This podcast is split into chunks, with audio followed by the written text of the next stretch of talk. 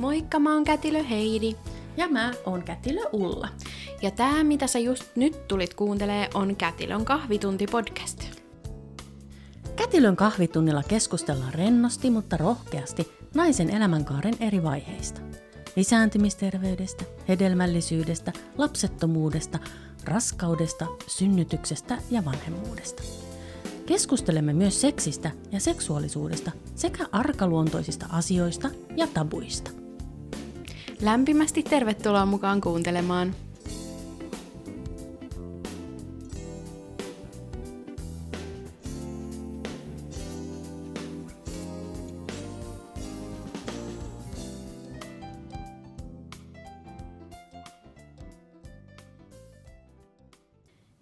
No niin, 3. kerta toden sanoo. Tänään jutellaan jälleen imetyksestä. Meillä on jo taustalla 2 imetysjaksoa. Ensimmäisessä jaksossa käytiin läpi ihan imetyksen perusteita, eli vähän sitä, että millainen on se hyvä imuote ja minkälainen on hyvä imetysasento. Ja ihan sitä, että mitä se imetys, miten vauvantahtisesti imetetään. Vähän niitä nälkämerkkejä, turvamerkkejä. Ja sitten sivuttiin kaikkien rakastamia tiheän imun kausia. Ja toisessa jaksossa sitten taas käsiteltiin vähän niitä imetysongelmia, yleisempiä, mitä voi tulla vastaan siinä imetystaipaleella.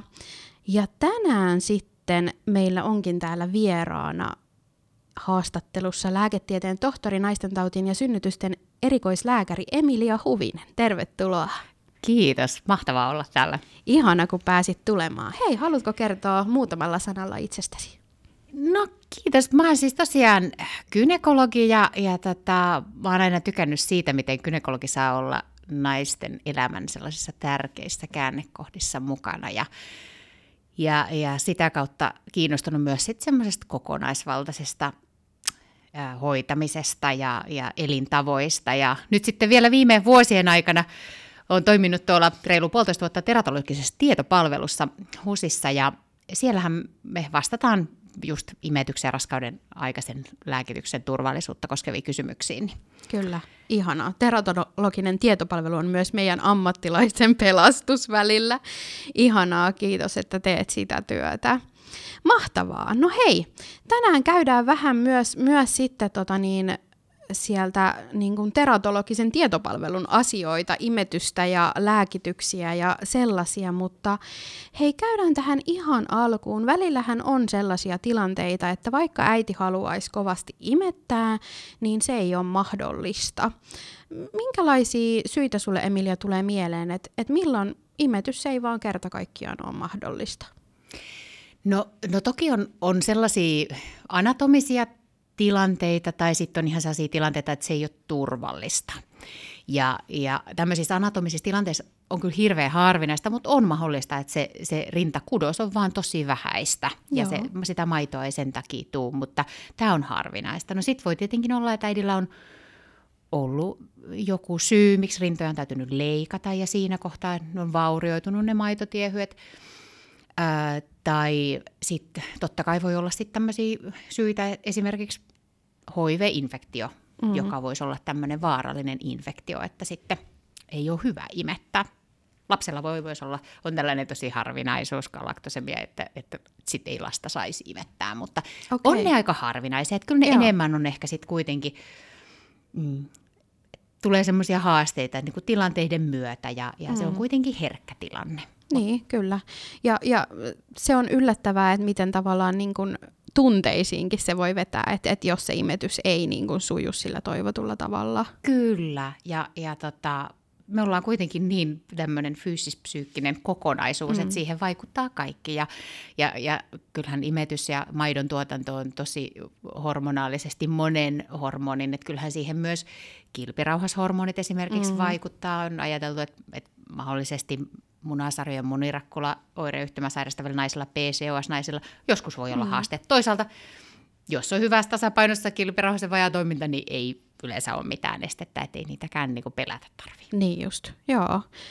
Voiko se sitten ehkä jopa olla niin, että joku tämmöinen piilevä vaikka kilpirauhasongelma voisi tulla esille tässä imetysvaiheessa?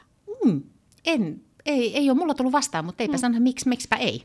Että kyllähän kilpirauhasen vajaatoimintakin tosi yleinen on. Että. Kyllä, näinpä. Joo. Hei, sitten meidän yksi kuulija kysyi, että mitäs jos on tehty tämmöinen esimerkiksi rintojen pienennysleikkaus, niin vaikuttaako se imetykseen tai voiko enää imettää sen jälkeen? No ehdottomasti voi yrittää ainakin ja kyllä se suurimmalla osalla onnistuu hyvin. Kyllä se, että jos jotain leikkauksia on rintoihin tehty, niin se on toki mahdollista, että se vaurioittaa niitä hermoja niin, että se stimulus sieltä sitten, kun vauva tulee rinnalle, niin jää vähäisemmäksi, että se ei jostain syystä sitten reagoikaan rinnat niin hyvin. Tai sitten on toki mahdollista, että sit se arpikudos jotenkin vaurioittaa niitä itse maitotiehyitä. Eli toki on mahdollista, että jonkin verran, jos on katsottu tutkimuksissa näitä, että äidillä on tehty joku leikkaus, hyvinkin sitten nämä on vähän sekalaisia tutkimukset, mutta niin kyllä niissä vähän nähdään, että on vähän harvemmin onnistuu, mutta sekin sitten, että onko se sitten sitä, että nämä naiset nyt ei ole sitten vaikka halunnut sitten imettää äidit tai muuta, niin suuremmalla todennäköisyydellä onnistuu. Ihana eli se on se niin kuin eli lähtökohta. Pois. Kyllä, lähtökohta on se, että se onnistuu. Mahtavaa, just näin. No entäs sitten, jos esimerkiksi tämmöisen leikkauksen taustalla on sitten vaikka ollut rintasyöpä, ja siellä on ollut muitakin hoitoja, niin miten sitten mahdollinen sairastettu rintasyöpä? Onko siinä jotain erityispiirteitä sitten, että ei saisi imettää niiden hoitojen takia tai... No joo, toi on totta kai hyvä kysymys ja varmasti niin kuin siinä kohtaa on kyllä tunteet päällä monella tavalla. Tärkein on ne sytostaatit, eli ne solusalpaajahoidot, eli niistä kyllä. Ehdottomasti sit lääkärin kanssa yhteistuumin ja sitten totta kai just sinne meille teratologiseen saa soittaa ja sitten lasketaan siellä, että mikä se on se puoliintumisaika ja milloin on turvallista. Toiset niistä kertyy vähän elimistöön ja maitoon ja siinä on pidempi aika ja toisissa voi olla hyvin lyhytkin sen lääkityksen jälkeen. Just näin. Itse se syöpä tai tämmöiset, niin ne ei sieltä rinnasta siirry maidon kautta vauvaan, että sellaista ei tarvitse pelätä. Sädehoito voi vaikuttaa niin, että se siinä hoidetussa rinnassa saattaa vähentää sit maidon tuotantoa, mutta sekin voi olla, voi ei, että puhutaan joistain muutamista sit kuitenkin prosenttien vähenemisestä, mutta se toinen rinta toimii sitten ihan normaalisti, että voi imettää, mutta voi olla tietenkin leikkauksen jäljellä tosiaan sit, jos on tehty leikkausta, niin arpea ja näin, että kyllä. Että mutta jälleen kerran, että kunhan huolehtii se riittävä aika niistä niin solusalpaajahoidoista, niin se on se tärkein. Ja ihan niin kuin tilanteen mukaan nimenomaan. Ja yksilöllisesti tässä vaiheessa, että minkälainen se oma sairaus siinä, sillä hetkellä juuri on. Näin. Ja tavallaan, että oleellisintahan on kuitenkin se, että se äiti sieltä paranee ja hoidot annetaan, että on sitten vauvaa varten siellä muuten paikalla. Nimenomaan ja sylissä voi pitää ja lähellä ja just siinä näin, ihan yhtä paljon. Kontaktissa. Että nimenomaan, että se ei niinku, siitä ei kannata kyllä siinä kohtaa tehdä mitään kauhean isoa kynnyskysymystä, mutta toisaalta ei tarvitse niinku etukäteen myöskään niin sanotusti heittää kirjoista kaivoa ja ajatella, että se ei missään nimessä voi onnistua. Ihanaa, niin. Joo. Ja just, että sit, jos taas on vaikka aikaisemmin sairastanut sen, että siellä ei ole nyt just niitä hoitoja päällä, niin ei ole estettä. Just. Joo. Hyvä. No niin, mutta hei, sitten tulee tämmöinen tosi vaikea sana. Mikä on tämmöinen Reynodin oireyhtymä, joka voi siis, mä oon kuullut, että se liittyy jotenkin valkosormisuuteen, mutta mitä se tässä imetyksessä tulee? Onko tämä sama juttu? No tämä on tosiaan mielenkiintoinen. Reno siis on itse asiassa yllättävän yleinen, että sitä on siis jopa 1/5 naisesta siis sormien alueella ja siis se on tämmöinen, että usein se on kylmä altistus, mikä provosoi, tekee yhtäkkiä sen, että verisuonet supistuu, sormet menee ihan valkoisiksi ja sitä suomeksi sanotaankin valkosormisuudeksi. Joo. Ja sitten sen jälkeen ne menee vähän jopa sinisiksi, kun siellä on niin kuin hapenpuutetta ja sitten sieltä helahtaa taas se verisuonet aukeaa ja sitten tulee punaiset. Ja se voi olla joko yksittäinen oire tai sitten se voi liittyä joihinkin tämmöisiin reumaattisiin sidekudossairauksiin. Eli sinänsä yksittäisenä ei ole millään tavalla niin kuin huolestuttava. Että voi olla ihan vain yksi. No sitä on nyt kylläkin on siitä jo pidemmän aikaa sitä on niin kuin yhdistetty, että itse asiassa että sitä voi olla myös siinä nännin alueella.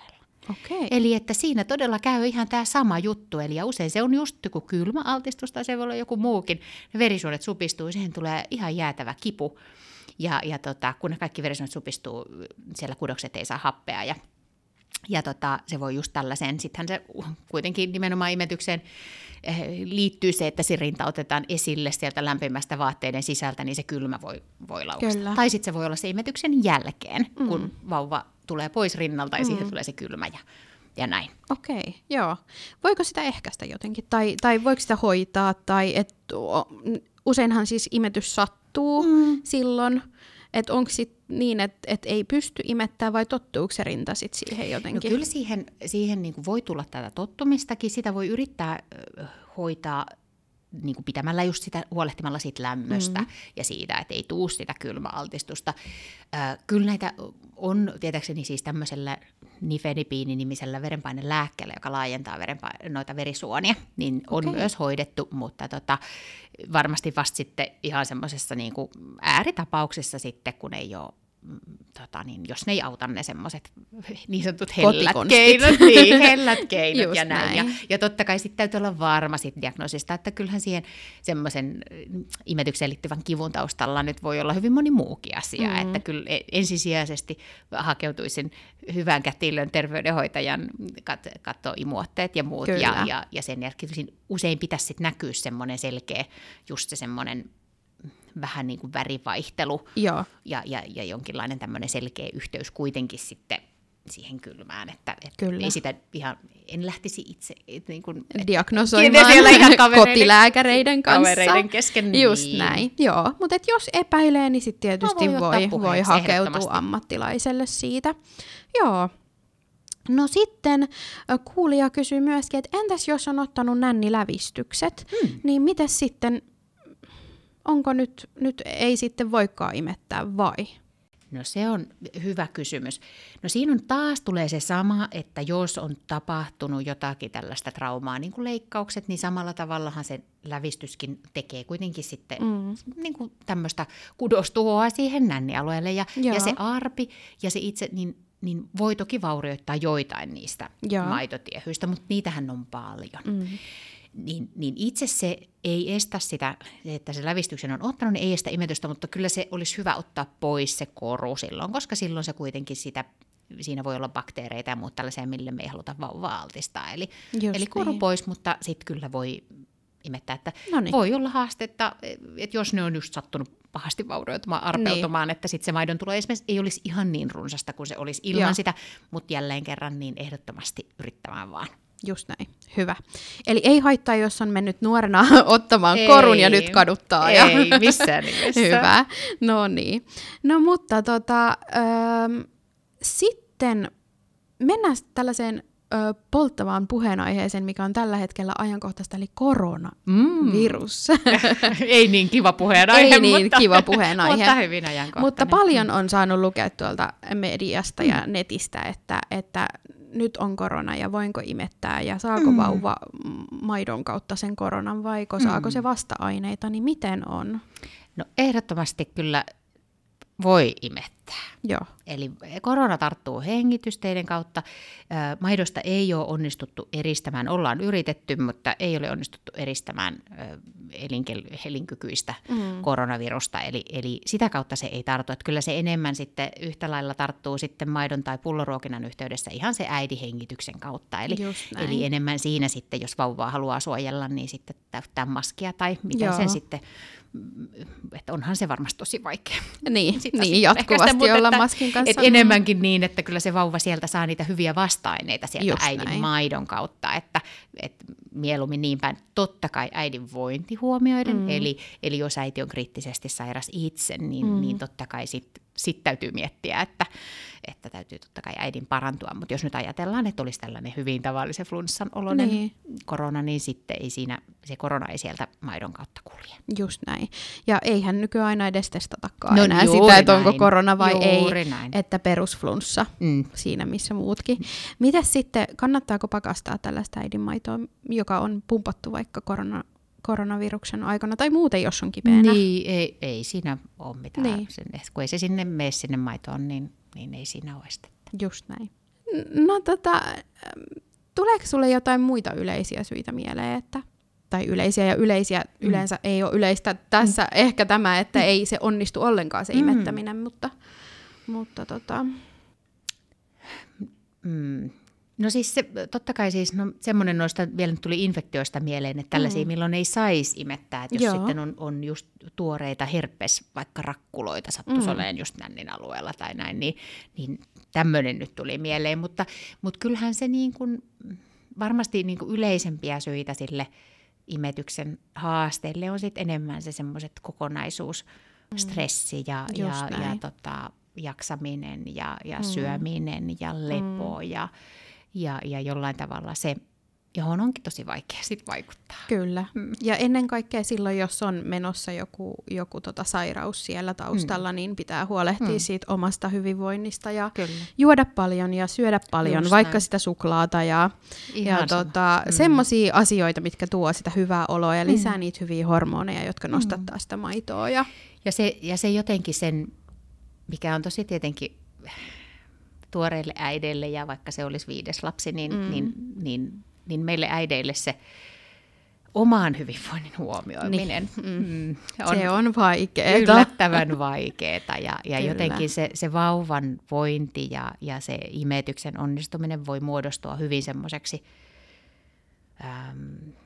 hyvinkin keskeiseksi elämää määrittäväksi asiaksi ja jotenkin unohtuu se, että hei, että jotta mä jaksan olla vauvalle äiti ja jotta mä jaksan olla läsnä, niin pitäisi siitä itsestäkin muistaa huolehtia. Kyllä, eli mikä tekisi mulle hyvän olon tänään? Tekisikö mulle hyvää se, että mä nyt vaikka sitten istuisin vähän aikaa sohvan nurkassa ja lukisin lehteä tai kävisinkö mä kävelyllä katsomassa vähän kevään ensimerkkejä tai juttelisin kaverin kanssa vähän aikaa tai mikä se sitten onkin, niin jotenkin sen oman äänen, sisäisen äänen kuuleminen siinä arjessa.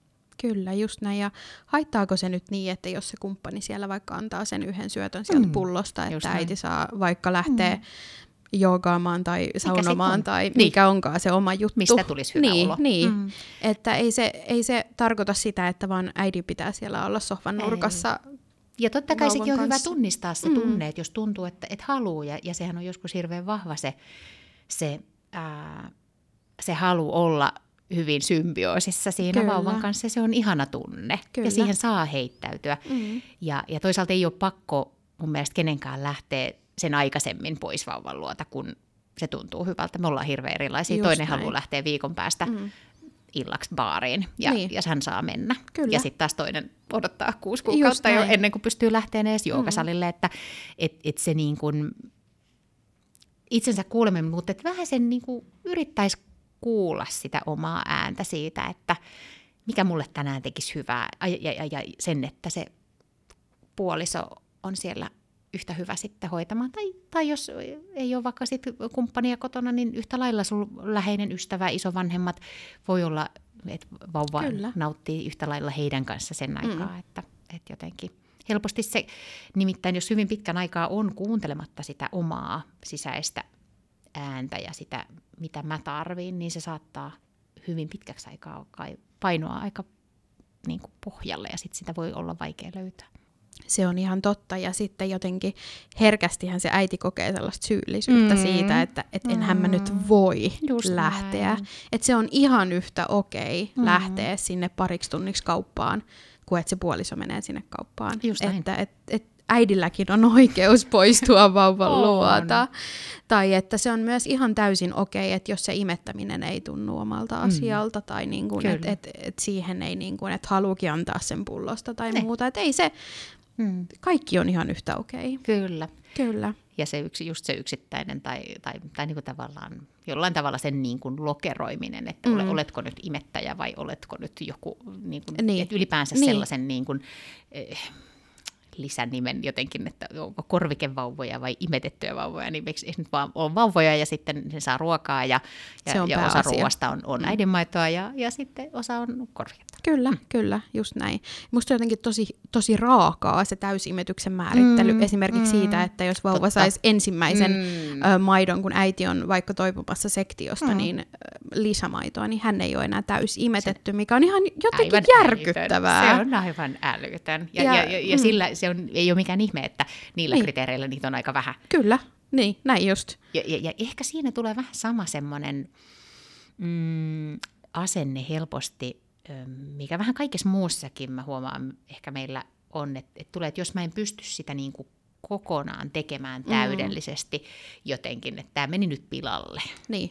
Niin siitä sekin on musta vähän ehkä haitallista tommonen. Mistä me ei voitaisiin puhua vaan, että kaikki äidinmaito on niinku vauvalle hyväksi. Kyllä, jokainen. Ja jotenkin, niin. Ja sitten jotenkin se, että jos me niinku kauheana sitä määritellään tollain, että no niin, tämä ei nyt sit ollut enää täysimetys, ja sitten jotenkin puhutaan siitä, että kuinka se täysimetys nyt olisi kauhean hyvä. Just näin. Niin sittenhän siinä tulee vähän, että no aivan sama sitten vissiin. Niin, että antaa olla pilalla sitten. Jo. Niin, että oli tässä. Vaihdetaan nyt sitten korvikkeeseen kokonaan. Niin. Et sen sijaan, että me nähtäisiin se, että et se jokainen imetyskerta on niinku kuitenkin aina sille vauvalle hyvä, tekemättä siitä nyt sitä niinku kynnyskysymystä, mutta että jollain tavalla. Just tämä tämmöinen jännä pieni termino, niin. Nyt kun sä sanoit, niin. On niin. Terminologia juttu. Kyllä, että on. Se on aika raakaa. Niin. Ja varsinkin tuoreelle äidille, jolla muutenkin tuntuu kaikki niinku ihan 10 kertaa pahemmalta. Niin. Muistaa vaan nämä omat imetysongelmat.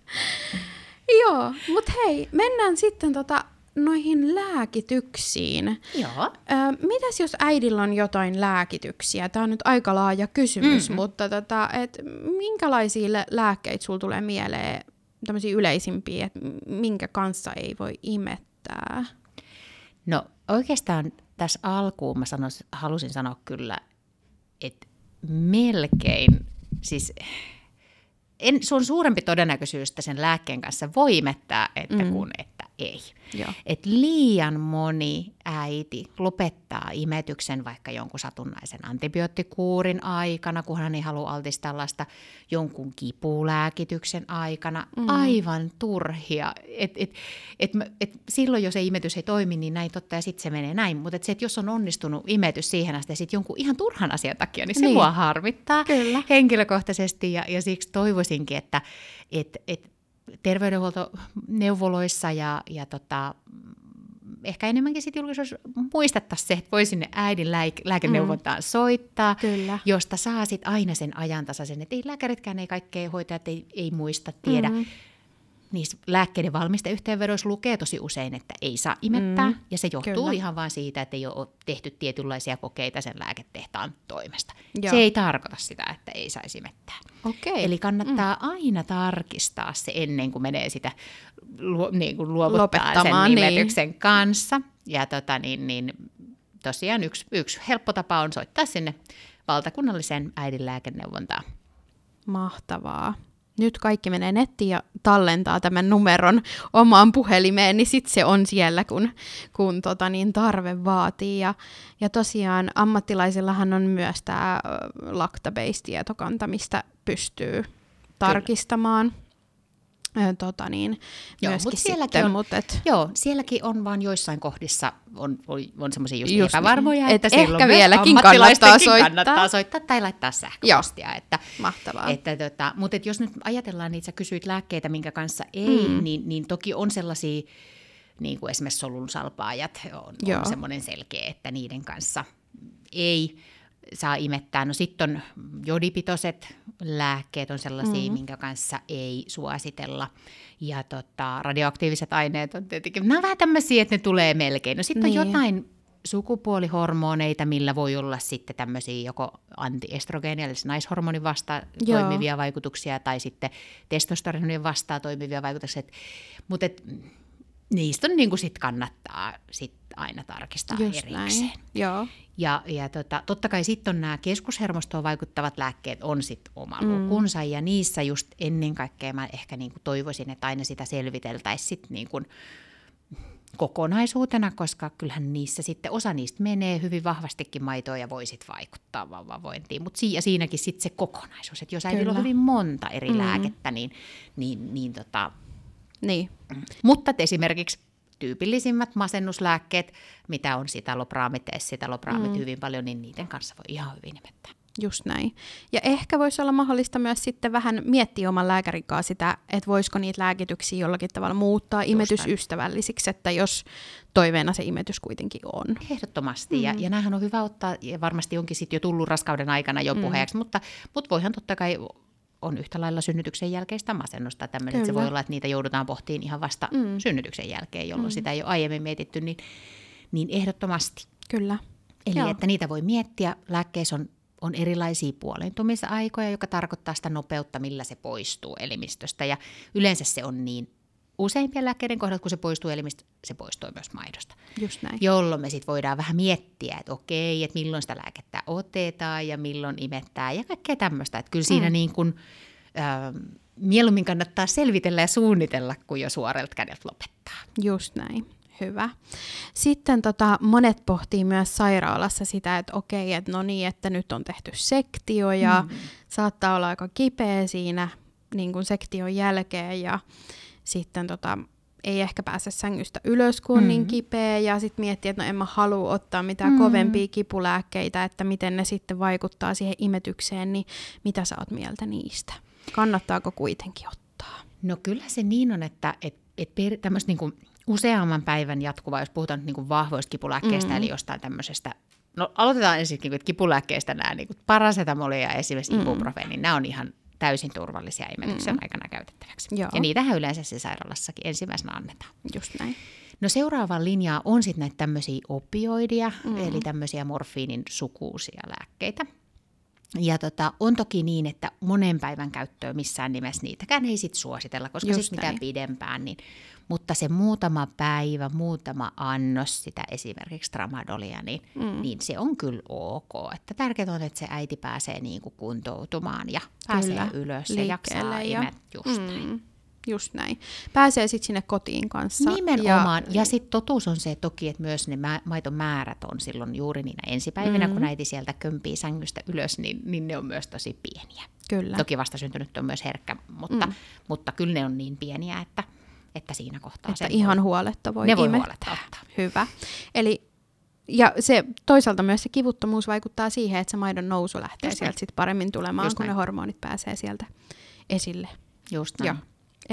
Eli kannattaa hoitaa omaa kipua. Kyllä, ja ne nimenomaan pois. Tällaisella lyhytaikaisena, niin se menee. Just näin, joo. No, mitä sitten on sitten tällaisia tilanteita, että tosiaan ei voi ehkä imettää, tai sitten jos äiti ei halua imettää, niin on tämmöinen lääke olemassa, mikä estää maidon tuloa. Kyllä. Osaatko sä kertoa tästä vähän lisää? No tämä on, mitä Suomessa paljon käytetään, on tämmöinen niin sanottu cabergoliini-niminen lääkeaine, joka vaikuttaa dopamiinihormonin, tämmöisen välittäjäaineen kaltaisesti. Eli se sitoutuu samoihin reseptoreihin tuolla aivoissa ja sitä kautta se ehkäisee sen prolaktiinihormonin eritystä, joka taas on se, joka saa aikaan sen maidon tuotannon. Just niin. Ja periaatteessa kuulostaa niin kuin ihan, että no joo, mitäs siinä, että ottaa ja näin, ja voikin sitä totta kai käytetäänkin silloin, kun äiti ei voi imettää, mutta siinä on sellainen, että siinä on jonkin verran semmoisia vakaviakin sit haittavaikutuksia kuvattu näiden käyttöön liittyen, niin sen takia sitä ei nyt semmoisena niin kuin ihan niin kuin vaan, että tosta noin vaan jaellaan kaikille, vaan sitten lääkärin keskustelun ja harkinnan mukaan, niin sekin on mahdollista. Eli kun vastavaikutetaan siihen prolaktiinieritykseen, mikä yleensä saisi aikaan sen. Onko sitten niin, että jos on ajatellut, että joo, että en mä imetä todellakaan ja mä otan tällaisen lääkkeen sitten ja sitten tuleekin seuraavana päivänä olo, että ei vitsi, että mä haluankin imettää. Ja sit voi imettää. Niin sitten vielä tulee maitoa. Kyllä. Joo. Eli jos sitä, siis toki voi olla, että sit se niinku vähenee se maito, mutta jos se maidon tulo nyt jatkuu, niin voi imettää, niin se sitten se kerta-annos ei ole vauvalle varalla. Et sitten vaan ehkä enemmän stimuloi sitä rintaa ja pumppaa ja pitää vauvaa rinnalla. Varautuu vaan siihen, että joutuu vähän ehkä enemmän tekemään töitä sitten siinä, näin. Mutta että sen lääkkeen takia se ei ole tavallaan, ei ole vielä pelimenetetty. Ei ole pelimenetetty. Että tavallaan, tai ainakaan sen takia, että se lääke olisi vauvalle vaarallinen. Just näin, mahtavaa. No, sitten puhuttiinkin jo tuossa aikaisemmin, että äiti ottaa sitä omaa aikaa ja ehkä lähtee nyt sitten kavereiden kanssa sinne viihteelle. Mitäs me suhtaudutaan alkoholiin ja imetykseen? No siinä on montakin näkökulmaa. Ja yksi on tietenkin se ihan se alkoholi niin kuin myrkkynä ajateltuna. Kyllä. Ja alkoholia kulkeutuu maitoon samassa suhteessa, mitä sit on äidin veressä. Eli jos äiti on 1 promillen humalassa, niin hänellä on 1 promille alkoholia siinä rintamaidossa. Niin just. Mm. Ja se poistuu sieltä samaa vauhtia kuin se poistuu, eli sitten suunnilleen. Eli silloin semmoinen meidän niin kuin yleinen suositus on, että jos sitten otat sen yhden lasillisen, niin silloin se noin 2 tuntia kestää siinä, että se lasillinen on palanut elimistöstä ja silloin olisi 0 promillea. Eli toki varmasti näin, että just se satunnainen joku, niin sillä ei ole merkitystä, mutta silloin jos se on niinku toistuvaa ja runsasta alkoholin käyttöä niin, että sit vauva aina altistuisi näille, niin toki sitten siinä kohtaa se ei suositella. Että tämmöinen niinku, nyrkkisääntö on näin. Niin. Että ja kyllähän se on ihan, kuulostaakin niinku järkevältä, että en ehkä halua, että se vauva juo maitoa, missä on promilleja. Niin, juuri näin. Ja, sitten, ja toinen on tosiaan, että on se niinku, on tämä niin sanottu toksinen myrkkyvaikutus, mikä sillä alkoholilla, ja toinen on sitten se, että mitä näitä itse pystyy hoitamaan vauvaa. Eli se on se, mutta silloinhan nyt se on sitten ihan sama, että olisiko se ihmetys vai pullo, mutta että siinä vaiheessa, jos on sitten ollut kovinkin vauhdikas ilta ja tulee kotiin, niin se on varmaan silloin ihan hyvä, että siellä on joku toinen, ettei vahingossa pudota tai eikä pidä vauvaa perhepedissä silloin. Ei nukahda vahingossa vauvan niinku päälle niin. tai tällä tavalla kesken imetyksen tai muuta. Että ne on ehkä sellaiset, mitkä siinä on niinku hyvä huomioida. Just näin. No mut sitten hei vielä, sanoitkin, että noin 2 tuntia niin se yksi alkoholiannos sieltä maidosta ja verestä häviää, niin joskus on vanha kansa neuvonut, että pitää sitten pumpata se maito sieltä pois ja heittää viemäriin, niin pitääkö? No ei pidä. No hyvä.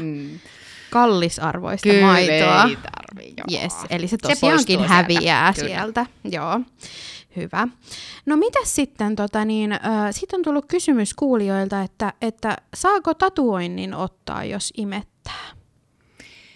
No ne on vähän semmoinen ehkä, että sanotaan, että en ehkä ottaisi.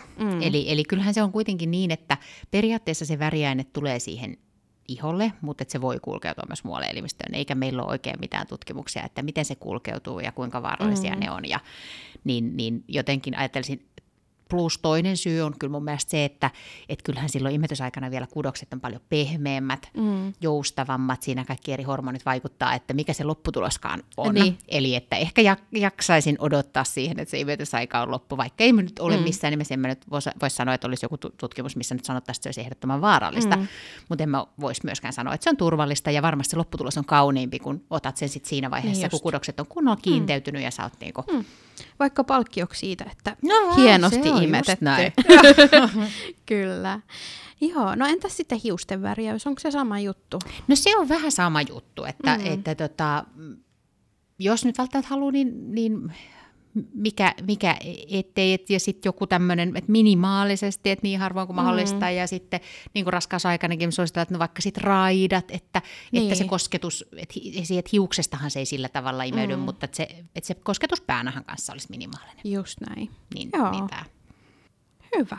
No mutta hei, kuule, sitten oli vielä noista päihteistä, niin tupakointi. Mitäs sitten tämmöinen ihan perinteinen tupakka? No siinä menisin ihan samalle linjalle kuin ton alkoholin kanssa, eli sehän on kans myrkky. Ja siinä ei ole pelkästään sitä nikotiinia, vaan myös muita vaarallisia aineita. Ja ehdottomasti ainakin se 2 tunnin tauko tupakoinnin jälkeen ja niin, että tupakoi jossain kaukana vauvasta, ettei hän sit altistu sille savulle. Niinpä. Ja täytyy muistaa, että se passiivinen niin kuin tupakointi sen savun kautta niin lisää vauvan infektioriskiä, niin se on kyllä aika kurja sitten, jos vauvalle joku kurja tauti tulisi. Ja nämä kaikki kulkeutuu maitoon ja voi vaikuttaa vauvaan. Kyllä. Ja mitäs sitten, onko sähkötupakka tai same. Sama? Entäs nuuska? Same. Kyllä. Että jopa sitten niin, että jos tupakkaa haluaa lopettaa, niin nikotiinivalmisteissa on kuitenkin sit pelkkää sitä nikotiinia. Ja toki niissäkin sit pitää sen 2 tunnin tauon, mutta sekin on niinku parempi. Kyllä. Että sit sieltä ei tuu niitä, koska niiden kaikkien muiden myrkkyjen, mitä sieltä tupakasta tulee, niin niitä on tosi vaikea, että kuinka kauan ne pysyy siellä verenkierrossa ja maidossa ja näin. Niin vaikka nyt sit se yksittäinen nikotiinipurkka ja sit pitäisi siitä sen muutaman tunnin. Just näin. Ja varmasti saat apua neuvolasta, jos niin kun mietit tällaisia asioita ja niin kun tupakoinnin lopettamista tai mikäli on muita päihteitä tai muuta siellä mukana. Myös. Koska se on toisaalta ei ton parempaa syytä ole kuin se oma vauva, niin miettiä sitä, että totta kai olisihan se ihanaa, että miettisi oman terveyden kannalta, että se olisi yhtä tärkeää, mutta noin se vaan tuntuu äideillä olevan, että se on se oma vauvansa, niin se, että jos sitten niin kuin vauvaa ajatellen, niin saisi siitä sellaisen hyvän motivaation, että olisinko mä ehkä itsekin parempi vointinen, jos mä en polttaisi. Kyllä. Eli taas se oma hyvinvointi. Hyvä. Kiitos Emilia. Hyvä. Kiitos. Lopettaa tähän ja me palataan vielä sitten yhdessä myöhemmässä jaksossa keskustelemaan sun kanssa. Kyllä. Nähdään sitten. Kiitos. Moikka. Moi.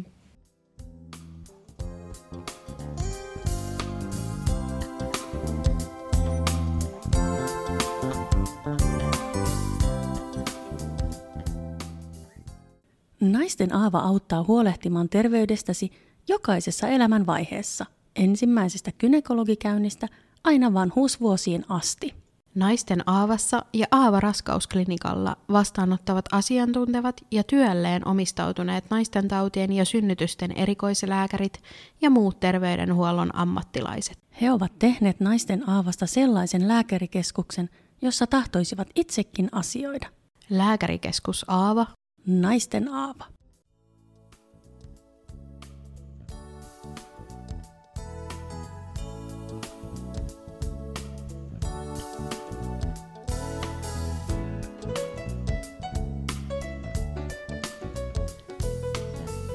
Mä olen kätilö Ulla. Ja mä oon kätilö Heidi. Ja sä kuuntelit just Kätilön kahvituntipodcastia. Ja hei, tuuhan seuraamaan meitä somessa. Löydät meidät Facebookista ja Instasta nimimerkillä Kätilön kahvitunti. Moikka moi ja ensi kertaan!